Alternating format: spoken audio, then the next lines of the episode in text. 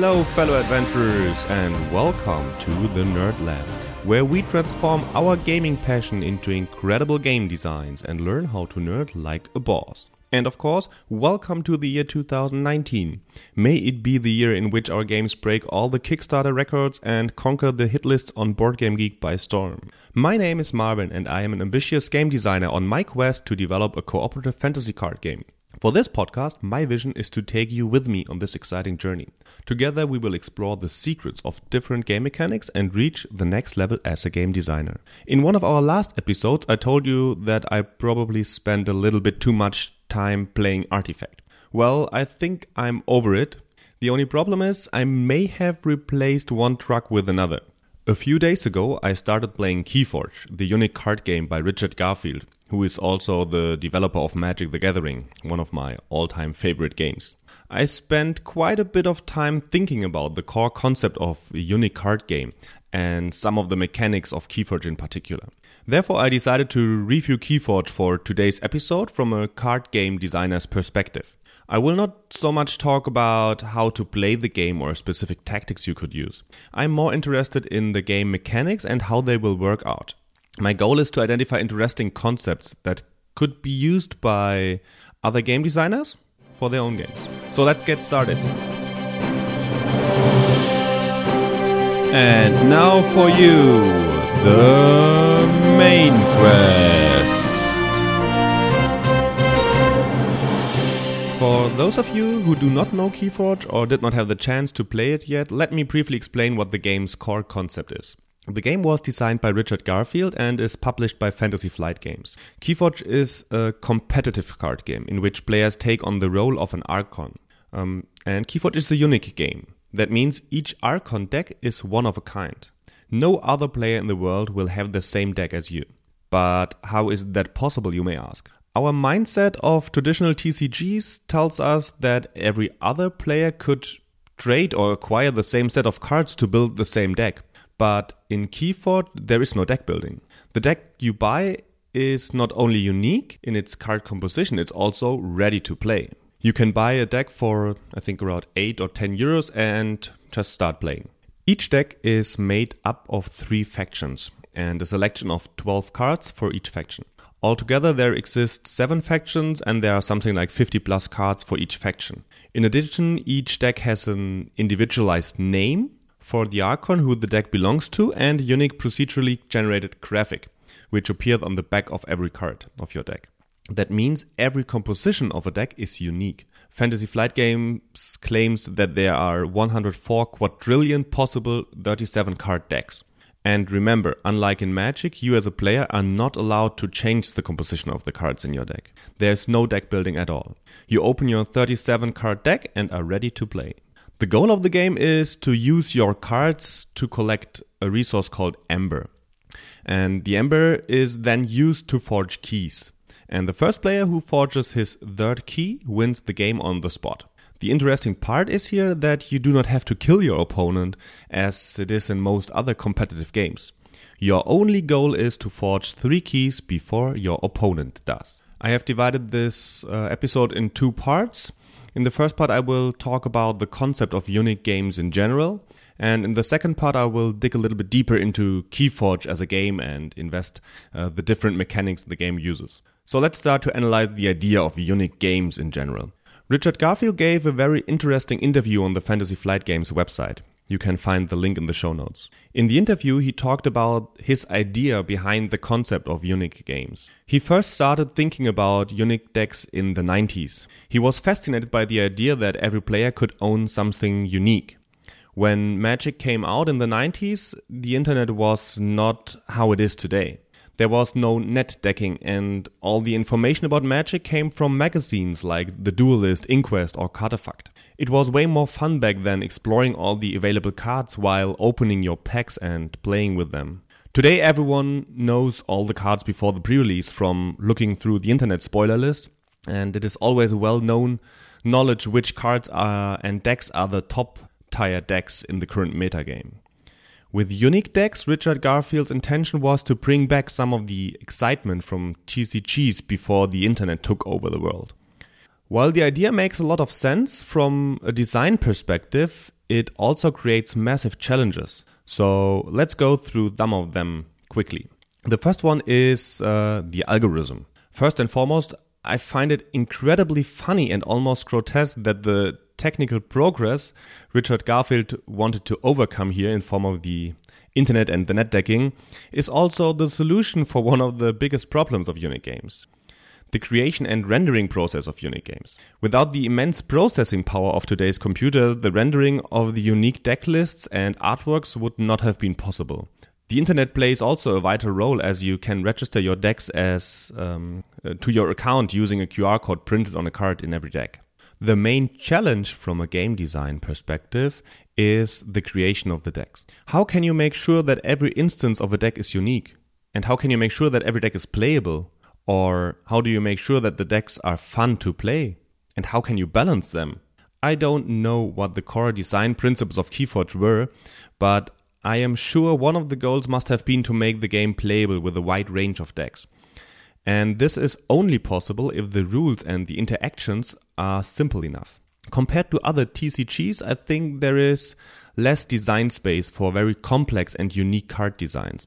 In Magic, for example, are a lot of cards that can make only sense in some very specific deck compositions. These cards are borderline unplayable in 99% of all decks, while they shine in the remaining 1% of decks. An example in Magic would be Emrakul, a card that costs 15 mana and almost wins you the game on the spot. But you you barely get to 15 mana in a typical Magic game. So you need to build your deck around this card to be able to play it. But if you're able to do that, the card is incredible. Uh, in Keyforge, a card with this profile is nothing you could ever print in a unit game. So the main design challenge here is to create a rule set that supports a wide range of combinable mechanics in order to create at least playable decks. But if you think about Magic, these extraordinary cards with these fringe use cases are often the cards players engage the most with. So if you want to have these more complex combo-like cards in a unique game, you need some kind of algorithm that makes sure that some cards are only combined with other cards in a certain way. That means if you have a card that cares about a specific creature type, for example, wouldn't it be incredibly unsatisfying to have a card that cares about knights in your deck, but your deck does not contain any? This is exactly what the Keyforge algorithm takes care of. It ensures that cards that are meant to be combined do at least have a certain threshold of other card that could be combined it with. Individual cards could, in some cases, have downstream dependencies, such as if X is selected from pool 1, then draw either A, B, or C from pool 2. In the knight example, the algorithm could take care that your deck has at least four knights in it before it adds the knight combo card. In addition, a database of product instances is needed and it needs to be maintained to ensure that each new instance of a deck is a unique one. All these challenges require a very complex and intelligent algorithm that takes care of the deck creation. Other challenges come from printing and production. Conventional offset printing possibilities are not feasible here. And how would the physical collation happen? It cannot be random, it is bound to the algorithm. Each deck contains a unique card back with a unique graphic a unique name and a unique combination of house cards. The software needs to handle not only the algorithm of item sequence, but also random name generation and a procedurally generated unique image, all of which would need to be automatically collated and prepared for output. Fantasy Flight Game mentioned in an article that these facts caused a lot of headaches regarding the computing power of the rendering process. I think at one point in time they needed 166 days to render 100,000 decks. Printing is also more complex and more expensive as it requires digitally printed cards instead of offset printing, which is in general two to four times more expensive and way slower. I have heard rumors on Reddit that the game is probably printed in Germany. So if you're interested in the production process, um, I also shared this link in the show notes. But the technical challenges are not the only ones. The next challenge is flavor. The randomness of unique card games leads to the necessity to combine different factions and cards at random. It is therefore very difficult to transport flavor and story within a deck. There is no such thing as a themed goblin deck, for example. Richard Garfield mentioned that it was required by game design to work with a variety of different factions that could be mixed and matched. If you think about that from a narrative aspect, it is quite difficult to find reasons why all of these different factions and cards should sometimes work together and sometimes not. I personally don't like the flavor of Keyforge at all. I don't like the artwork and the story is almost non-existent and I don't think this will change in the future. Maybe it is just impossible to create a very large amount of possible decks and a compelling story at the same time. One of the biggest worries I have heard and read about over and over again is balancing. With 104 quadrillion decks or possible decks, how can you make sure that all the decks are roughly equal in power? The truth is, you can't. And the developers knew that.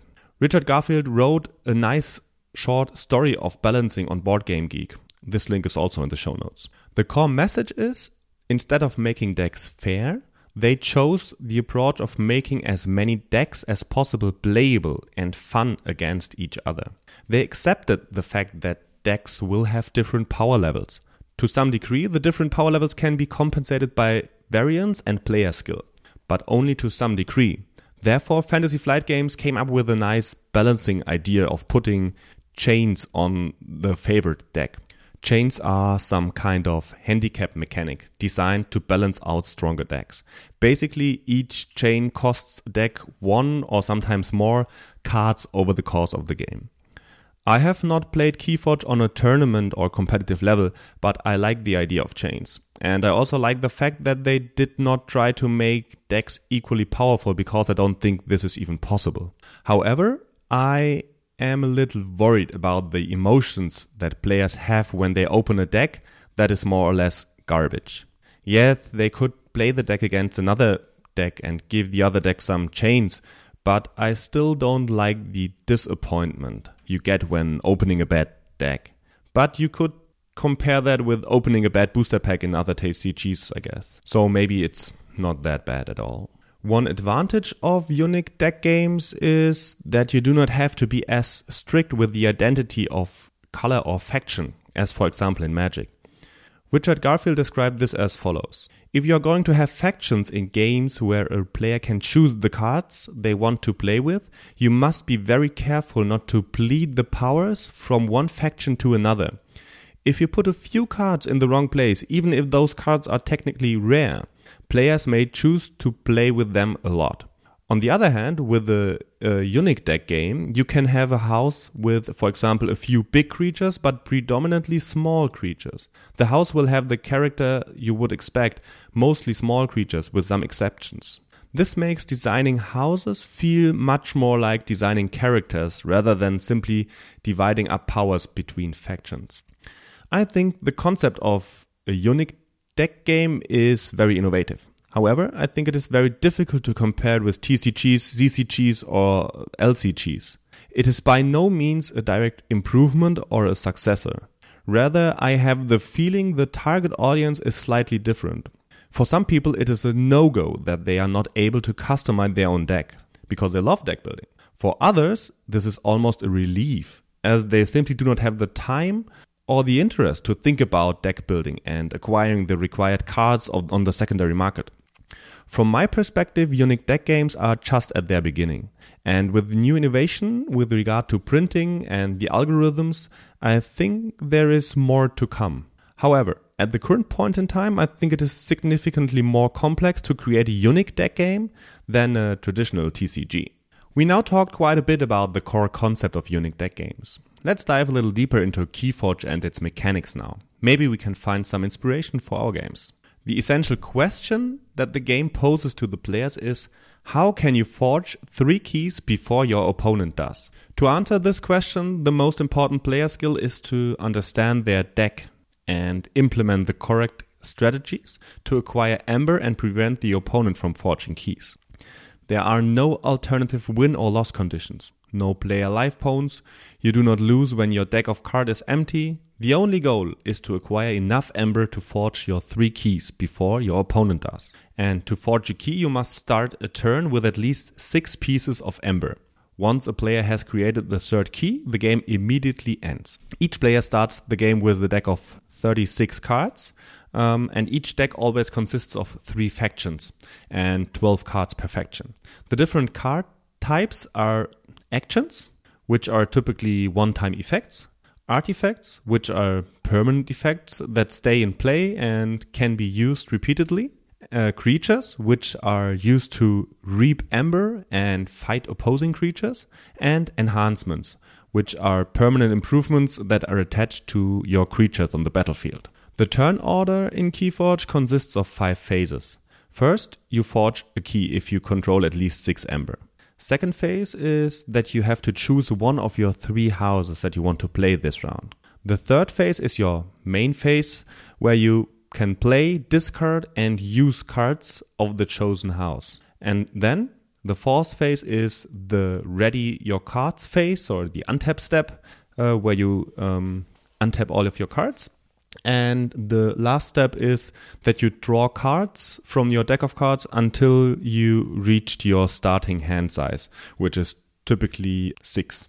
The turn order is quite clever, but I come to that point later when, when I talk about the different mechanics. The most important decision is the house choice. The chosen house determines not only which cards you can play from your hand, but also the cards you can use on the battlefield it is very important to understand that cards have no playing costs. Let me repeat this. There is no mana, no stamina, or whatsoever cost for playing a card from your hand. You can play cards from your hand that correspond with the chosen faction, as well as activate those cards already in play from the nominated faction. That means if your starting hand has six cards from one house, you can play your entire hand in one round.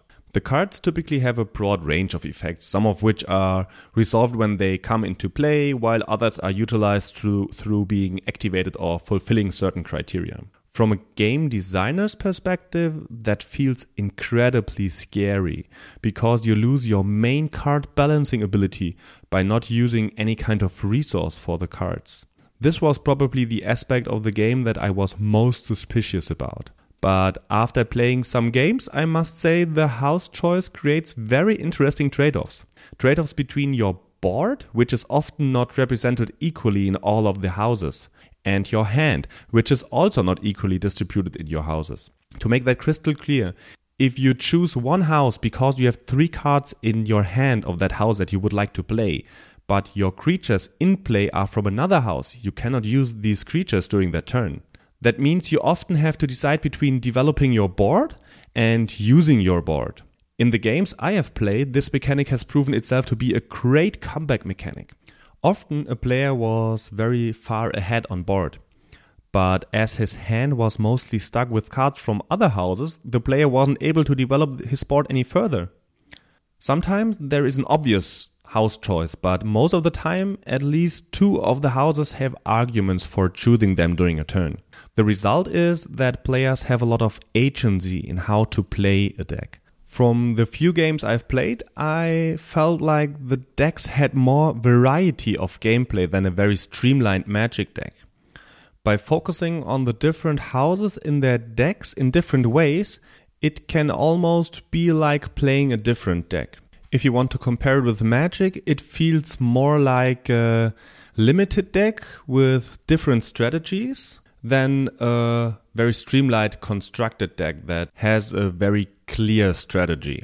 There are some cards that can interact with house choice. For example, there are some cards that can restrict or force a specific house choice from your opponent. I like this implementation a lot. Why? Because it creates interesting choices you as a player do have some information which house could be the best for your opponent based on the current board state. But there's also hidden information, the opponent's hand. You have to make a decision under uncertainty.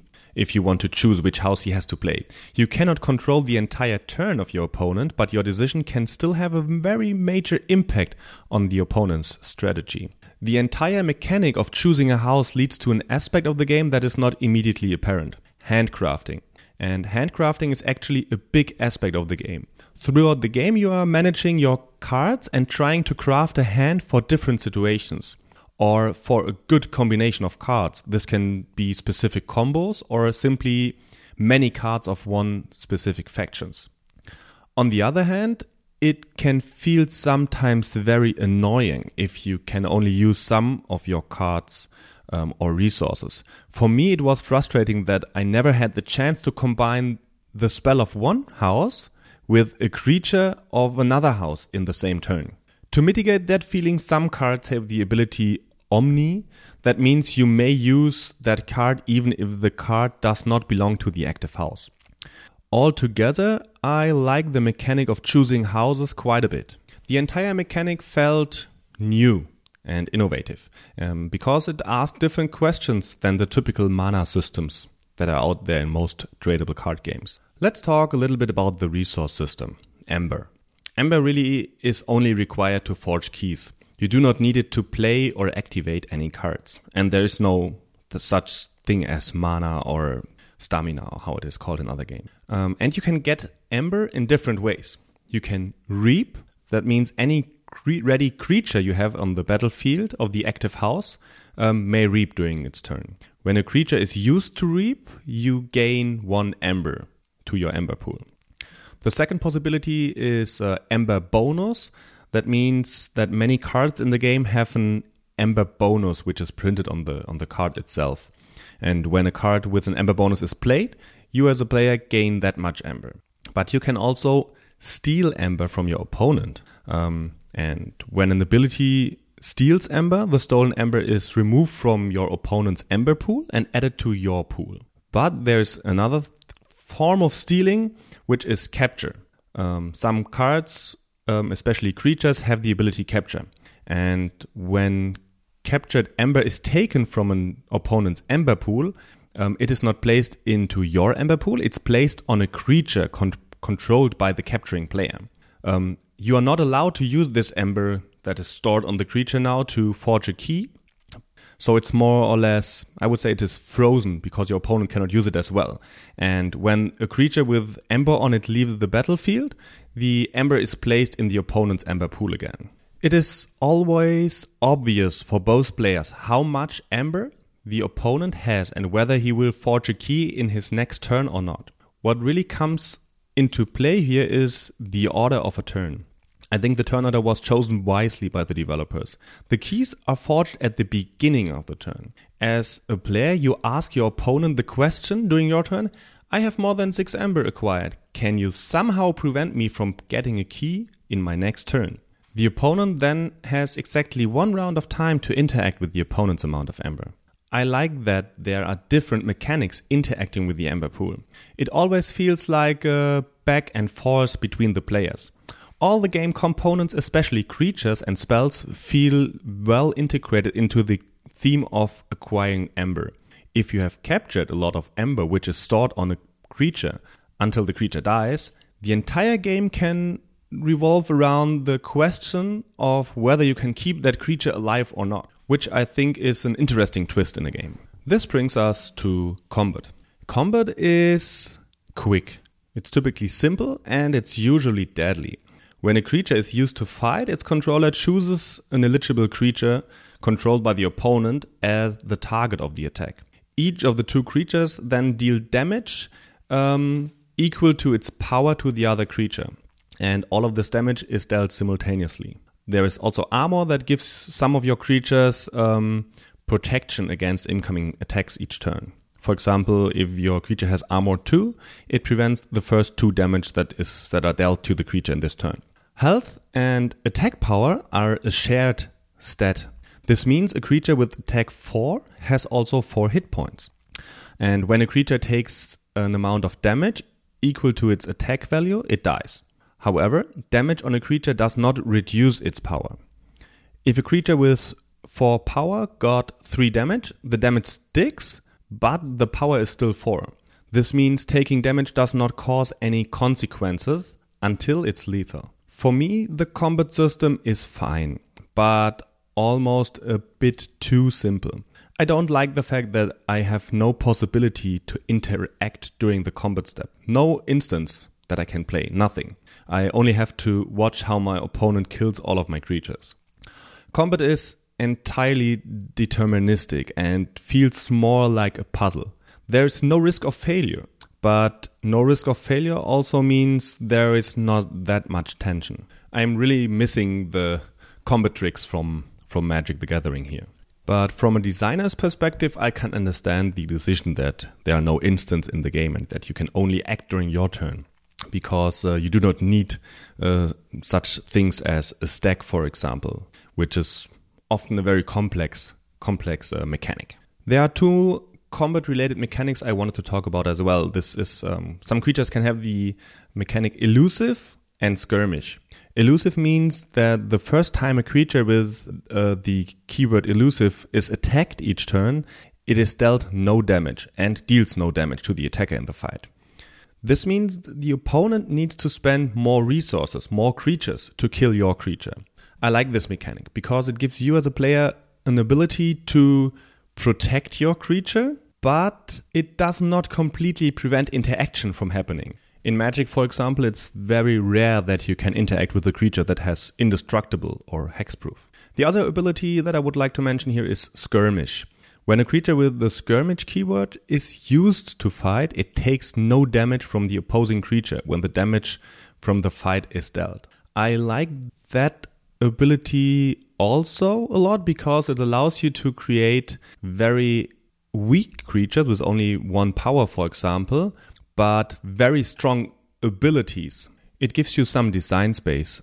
You can then create creatures that can attack and apply a very strong effect, but do not die when they attack. The opponent still has to do some work. He needs to attack this creature. Another aspect I would like to talk about is summoning sickness. That means uh, creatures cannot be used in the turn they are played. In Magic, there is summoning sickness as well, and it's a very annoying topic. Anyone who has ever explained Magic to a new player knows why it's a painful topic. Creatures that come into play are not allowed to attack or to take actions for one round. However, there is no indication of this on the cards, and the creature you just played looks exactly like the creature you played the last round. So you have to remember this effect by yourself. In addition, artifacts don't suffer summoning sickness in Magic, except, of course, they are artifact creatures. All in all, a very confusing mechanic for new players. In Keyforge, creatures and artifacts always come into play tapped or how it is called here, exhausted. This immediately gives you a visual hint that you can't use the creature. And unlike magic, the untap step is at the end of the turn. This also has an advantage. Um, another advantage. If the opponent can tap one of your creatures on his turn, it's not usable for you during your turn because the untap step is not in the beginning, it is in the end of the turn. This effect is also simply visualized by tapping and does not require any extra status cards, tokens, or reminders. Of course, this would not be possible with Magic because the concept that the defending player determines uh, the blocks um, instead of the attacker would no longer be working. However, for Keyforge, the turn order and the usage of tapping and untapping creatures feels way better than in Magic. While the summoning sickness is really well implemented, the system no longer works without tokens once the stun ability comes into play. When a creature in Keyforge becomes stunned, you have to place a stun status card on it. The next time the creature is used, the only thing that happens is the creature exhausts and the stun card is removed. That means the creature remains stunned until the player chooses the respective house and uses an entire action to remove the stun effect.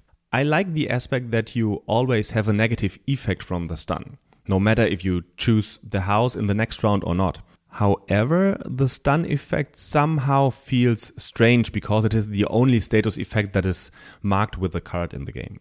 Another difference compared to Magic is creature positioning. In contrast to Magic, the positioning of creatures on the playing field plays a role. and the position in the battle line matters much more than I initially expected.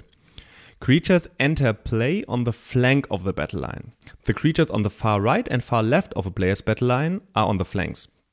Many cards are restricted to be used on cards or creatures that are either on flanks or not on flanks. This creates a nice condition that can be added to cards which then creates interesting decision making for the players. Let's say you have a removal that kills a creature that is not on a flank, but the most powerful creature of the opponent is currently on a flank.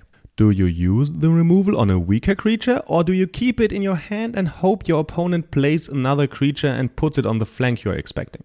Some cards also refer to their neighbors. For example, splash damage that deals damage to all the neighbors of a creature. Other cards allow a player to swap the position in the battle line. There are quite some mechanics that interact with the battle line. Another one is taunt, for example. If a creature has the taunt keyword, um, any of its neighbors that do not have the taunt keyword cannot be attacked by an enemy creature. In the battle line, the creatures with taunt are slid slightly forward to indicate their presence to the board. I like this way of positioning because it is a logical visualization of a creature that is dominant and it again makes another status token unnecessary. In addition, it is again a mechanic that helps you to protect your most valuable creatures. And if you position the taunt creature correctly, it asks an interesting question to your opponent. Can you kill both the taunting creature and my stronger creature right next to it in one turn? Altogether, the battle line is a super, super simple implementation, but affects so many cards in the game and so many mechanics. Um, it is maybe not the most innovative implementation, but it felt very good when, when playing the game. The next game mechanic I would like to talk about are archives. A player's archive is a face down game area. And card abilities are the only means by which a player is permitted to add cards to their archive. During step two of a player's turn, after they select an active house, the active player is permitted to pick up all cards in their archive and add those cards to their hand. For example, there are cards that let you archive a creature from the battlefield, or a card from your hand, or a random top card from your library. For me, the archive is a game mechanic for hand management. Why that, you may ask? From a design perspective, the archive serves two purposes. Both by removing cards from the traditional cycle of drawing, playing, discarding, and then reshuffle the cards back into your deck. The first purpose is that you can archive away less useful or conditional cards and make it more likely to get the cards you really need after the next shuffle process. Second is that you can choose to return the archive to your hand, which allows you to plan a monster turn where you store pieces of a combo in the archive until you drew the other pieces. It basically ensures a bigger and specific hand on a future turn. I have not seen a mechanic like that before in a card game, and I think it really gives you the chance to play more cards that are only good against specific decks or tactics. This is a mechanic that is very well suited to mitigate some of the randomness that is created from the unique deck game aspect because you can just get rid of some of your cards you maybe not, not need in this matchup. I really wonder if at some point in time during development, archiving was a player ability that could be used as a player action uh, without the need of a specific card that lets you archive. The last mechanic I would like to talk about are chains. Chains can be used in two different ways. The first one is to balance decks. Chains are a way of handicapping a particularly powerful deck or skilled player. By changing a player's chain count, it changes the number of cards they are allowed to draw back up at the end of their turn. It's a fairly simple yet elegant solution to the fact that every deck is unique and some may be a bit more powerful or overpowered. The second use case is to balance strong cards. So you cannot only get chains before the game, you can also get chains during the game. So some card abilities cause a player to gain one or more chains. And if a player gains chains, that player increases their chain tracker by the number of chains gained. This means you are not allowed to draw all of your cards at the end of the turn. Um, but then at the end of the turn, um, you also reduce the chain counter as well, though. The effect is not permanent, but it has some effect on, on the number of cards you are, have access to. I think this is a nice way of adding a cost to very powerful cards because it means you borrow some kind of resource in form of available cards from a future turn. I also like in general that you draw a lot of cards each turn. That means that you get access to your entire deck in most games, um, which also allows you to plan strategically because you will get to the cards you are looking for. This is something I really I really like, and um, it feels better than drawing only one card uh, each turn because you you will never run out of resources um, and get the feeling that you cannot do anything. And that's it for all the mechanics I wanted to talk about. And finally, the conclusion. Had more fun playing the game than I expected from reading the rules. The rules felt too simple when I first read them. But Keyforge introduces some new game mechanics that make you have to think in a different way and to forge new tactics. Board presence, for example, isn't as important as it is in other games. And hand management, on the other side, is much more important. And the fact that for once you don't have to attack your opponent's hit points feels surprisingly different. Um, as a conclusion, I made a list of pros and cons about the game, which I will go through now quickly. Uh, on the pro side of the game, I really uh, like that the border to enter the game is extremely low, both money wise and time wise. For less than 10 euros, you get a deck that is ready to play. In addition, the basic rules of the game are very simple. Much of the complexity is solved by the text on the cards. The game is therefore easy to learn, but hard to master. Unique deck names are just awesome. They remind me to the randomly generated monster names in Diablo. Um, actually, the unique names play an important role in player engagement with their deck. If you search for Keyforge on the internet, you find a lot of people talking about um, their deck's names instead of uh, their deck's power. Uh, Keyforge is also very much a discovery experience. In the sealed format, for example, you start to play a game with an unknown deck. You are not allowed to look through your deck list, for example, before the game starts. This creates a very nice aura of the unknown. However, if Fantasy Flight Games want to keep that discovery moment alive, they will need to produce a lot of new content to keep players engaged. I'm looking forward to see how they manage that.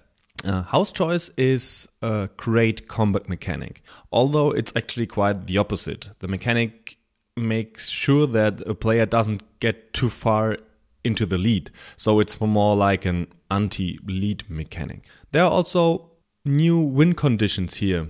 You have to forge Ember instead of uh, killing your opponent. This feels surprisingly different. The gameplay is fast and there is little downtime, since you can hardly interact in your opponent's turn.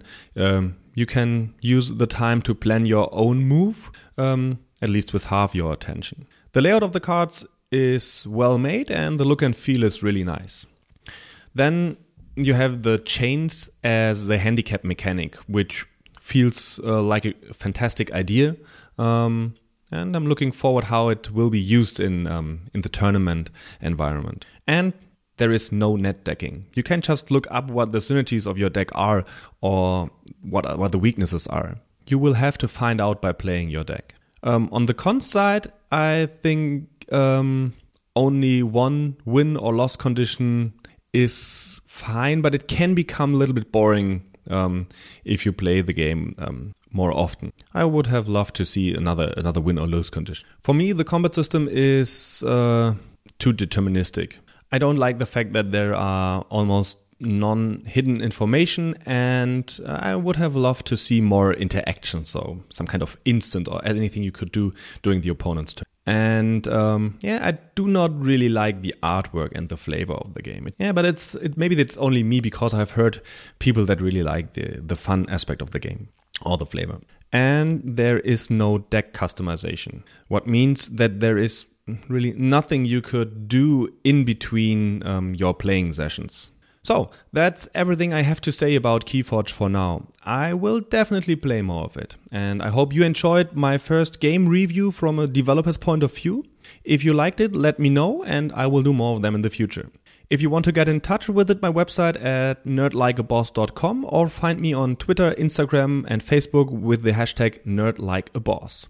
Thank you very much for listening, and until next week, keep shooting for the moon and nerd like a boss.